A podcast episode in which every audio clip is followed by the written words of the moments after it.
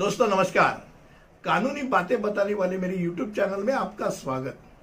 और आज जो विषय हमने चुना है, वो है मूल पक्ष और अपीलीय पक्ष, इन दोनों में का अंतर। मूल पक्ष यानी ओरिजिनल साइड अपीलीय पक्ष यानी एपिलेट साइड ये दोनों में क्या फ़र्क है? तो जो फ़र्क है, आप सहज शब्दों में आज समझेंगे।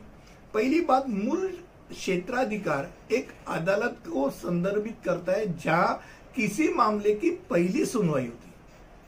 और पहली सुनवाई होती यानी इसके पहले निचली किसी भी कोर्ट में उसके ऊपर मामला आया नहीं है, ट्रायल हुई नहीं है, उसकी सुनवाई डायरेक्ट कहा आ गई, उस कोर्ट में आई है, वो मूल क्षेत्राधिकार यानी ओरिजिनल साइड में जब केस होती है, वो ओरिजिनल साइड में चली जाती है।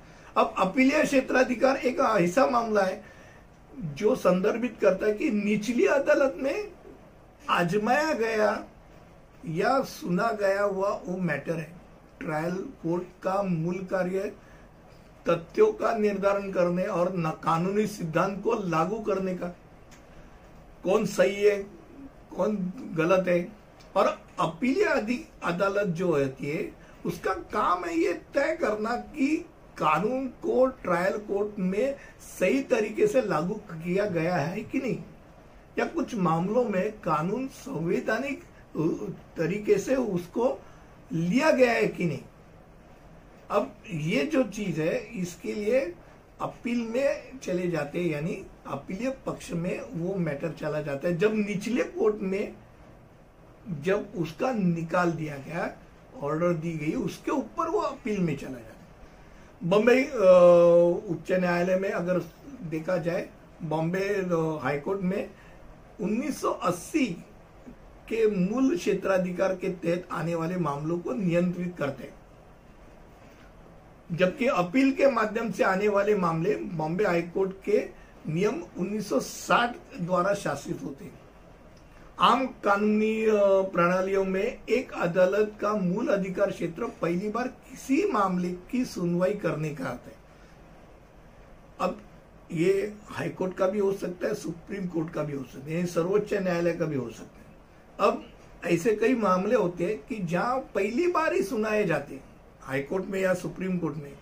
जैसे सुप्रीम कोर्ट में अगर देखा जाए तो दो राज्यों के दरमियान अगर कुछ मामला है, या संघ राज्य, यानी सेंट्रल गवर्नमेंट और स्टेट गवर्नमेंट के बीच में कुछ मामला है तो वो अगर तय करना तो सुप्रीम कोर्ट में वो मूल क्षेत्राधिकार में चला जाता है। उसके पहले उसके ऊपर किसी ने चर्चा और विवाद किया ही नहीं, वो ओरिजिनल साइड में चली जाती है। और हाईकोर्ट में देखा जाए और सुप्रीम कोर्ट में भी देखा जाए तो ऐसे रिट एप्लीकेशन भी बहुत सारे होते हैं कि जो डायरेक्ट सुप्रीम कोर्ट या हाई कोर्ट में अर्ज़ किया जाता है। और ये रिट पिटिशन में अलग अलग रिट पिटिशन हेबियस कॉर्पस रहे, परमादेश है, निषेध है अलग अलग जो रिट पिटिशन है, वो डायरेक्ट रिट पिटिशन हम डाल सकते कहाँ डाल सकते हाई कोर्ट में या सुप्रीम कोर्ट में?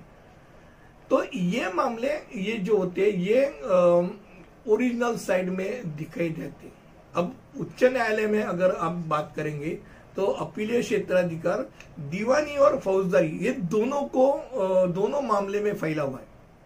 यानी खाली फौजदारी ने उसको दीवानी मामला भी है, उसके उसके लिए अधिकार।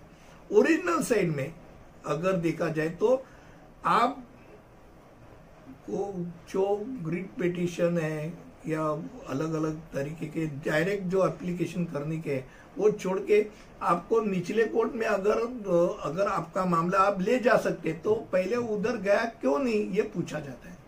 यानी जो डायरेक्टली लेके आने की चीज़ है, वही आता है। अब उच्च न्यायालय और सर्वोच्च न्यायालय दोनों में मूल पक्ष और अपीलीय पक्ष है। और ये कभी भी आप दिमाग में रखें कि जो अपीलीय पक्ष का जो न्यायालय है, वो हर दम ऊपर रहता है। यानी वो निचले कोर्ट के ऊपर अगर रहेगा तो ही अपील कर सकता है तो आज के विषय जो था, मूल पक्ष और अपील पक्ष, इन दोनों में का अंतर, यानी ओरिजिनल साइड और अपीलेट साइड, मुझे लगता है आपको ये पसंद आया रहेगा। और अगले वीडियो में ऐसे ही कुछ अलग सा विषय लेके आऊँगा। तब तक के लिए अलविदा। धन्यवाद।